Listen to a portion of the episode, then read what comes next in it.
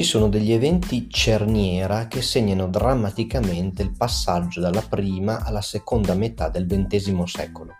Abbiamo due olocausti, fra virgolette, cioè due eventi di distruzione di massa che chiudono tragicamente la seconda guerra mondiale. Lo sterminio degli ebrei ad opera del nazismo e l'annientamento di due città giapponesi ad opera degli Stati Uniti d'America. A seguito della guerra, inoltre, abbiamo una nuova divisione e organizzazione politica del mondo da parte dei vincitori della guerra.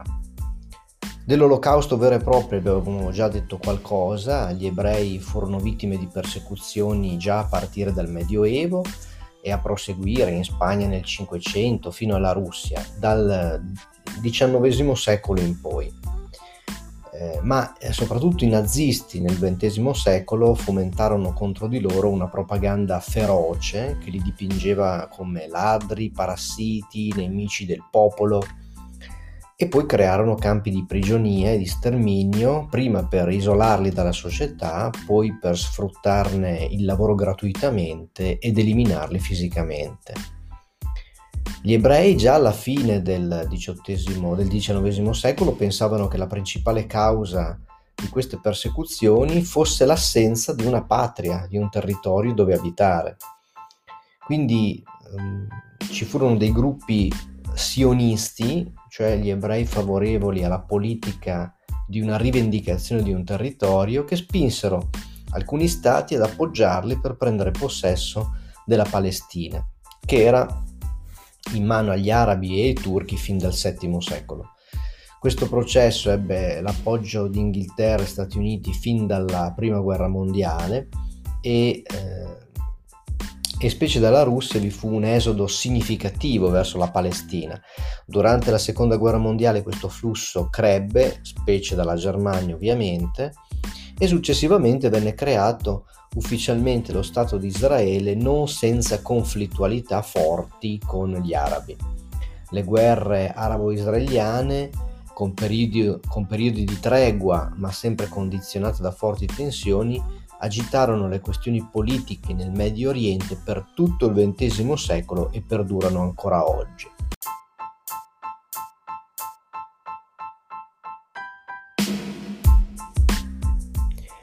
Anche della bomba atomica abbiamo già parlato, tecnicamente si tratta di un dispositivo che consente di liberare un grosso quantitativo di energia a partire dalla fissione nucleare di isotopi di uranio o plutonio e politicamente l'uso della bomba proiettò il mondo in una nuova dimensione, in cui chi disponeva della bomba atomica poteva ovviamente condizionare coloro che non ne disponevano la nuova politica di pace, ma anche tutte le fasi della guerra fredda, fu determinata e nello stesso tempo resa fragile dalla costante minaccia dell'impiego di armi di distruzione di massa da parte dell'una o dell'altra potenza.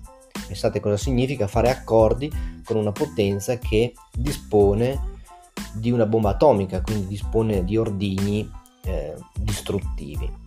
La corsa agli armamenti fu anzi una caratteristica della politica di tutte le grandi potenze mondiali per tutto o quasi tutto il XX secolo.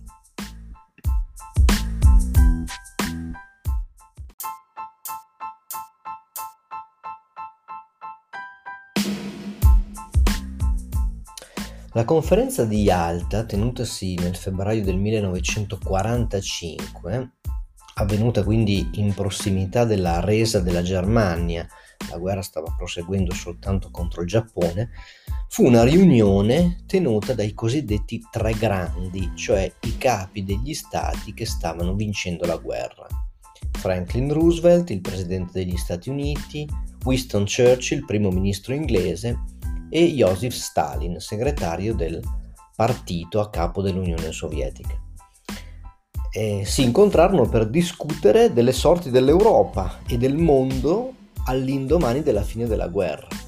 Non era scontato che i confini degli stati sarebbero stati fissati così come si presentavano prima della guerra.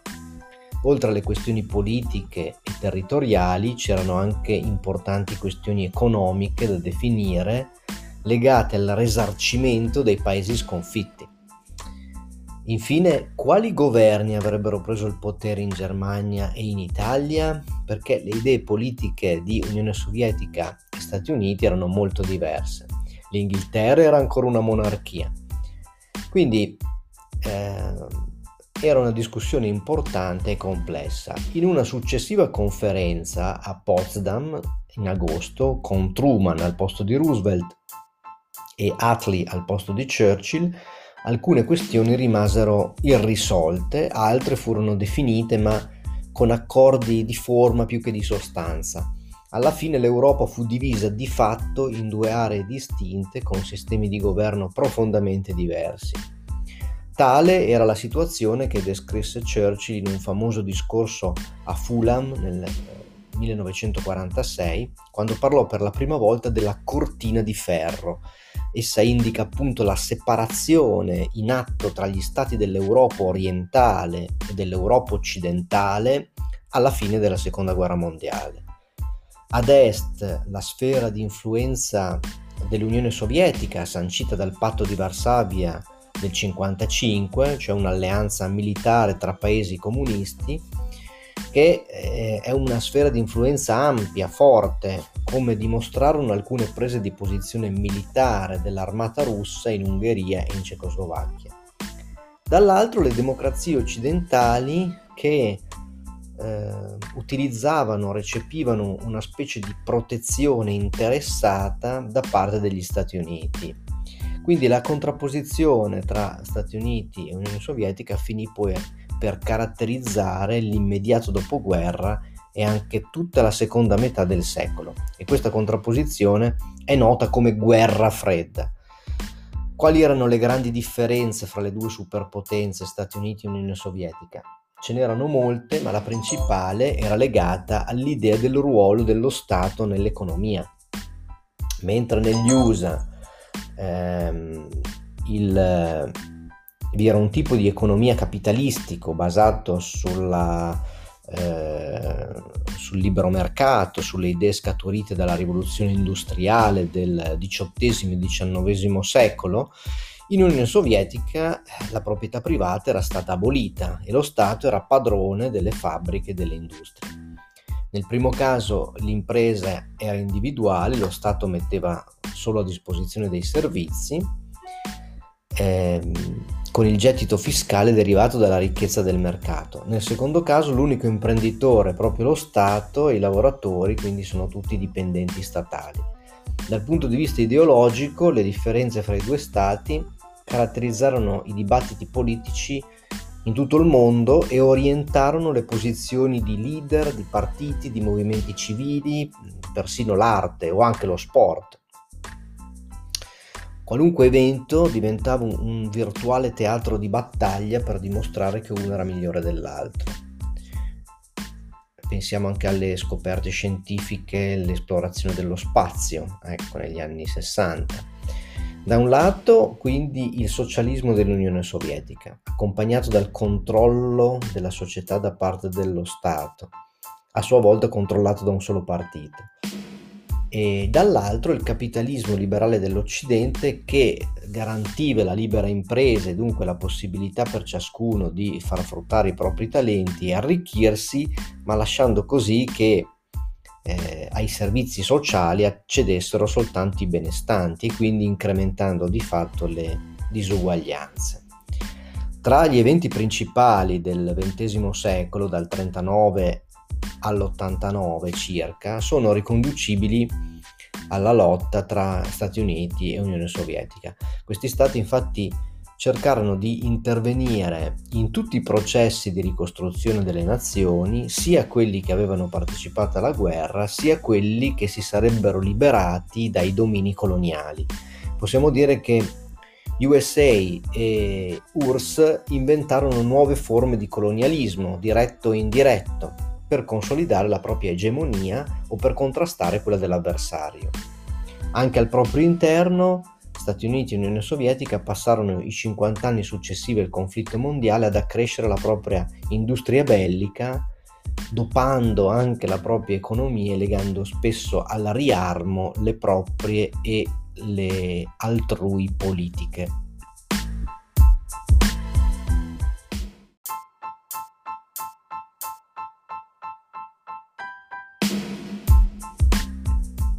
Alla fine della seconda guerra mondiale, nel 1947, George Marshall, segretario di Stato degli Stati Uniti d'America, annunciò al mondo la decisione degli Stati Uniti di avviare l'attuazione di un piano di aiuti economico-finanziari per l'Europa, che poi sarebbe stato noto come piano Marshall.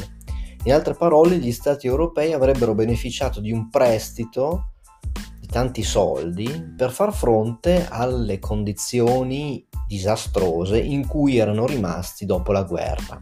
Un piano di finanziamento che avrebbe permesso all'Europa, da un certo punto di vista, di ricostruire e perché gli Stati Uniti si preoccupavano tanto per le sorti dell'Europa? In parte certamente anche gli Stati Uniti non avrebbero voluto essere coinvolti ancora in un conflitto armato, a cui si sarebbe potuti giungere se gli stati di un continente come l'Europa si fossero trovati a lungo in una situazione di povertà. Tali condizioni di solito portano a conflitti politici, civili, sociali molto gravi la ragione più importante fu probabilmente però quella di evitare che quegli stessi stati passassero ad un governo comunista. Le tensioni sociali che fossero scaturite da situazioni di miseria e conflitti avrebbero infatti potuto portare gli stati a considerare più conveniente un'economia di Stato. Gli aiuti peraltro furono offerti anche agli stati dell'Europa orientale ma essi furono costretti a rifiutare dall'Unione Sovietica.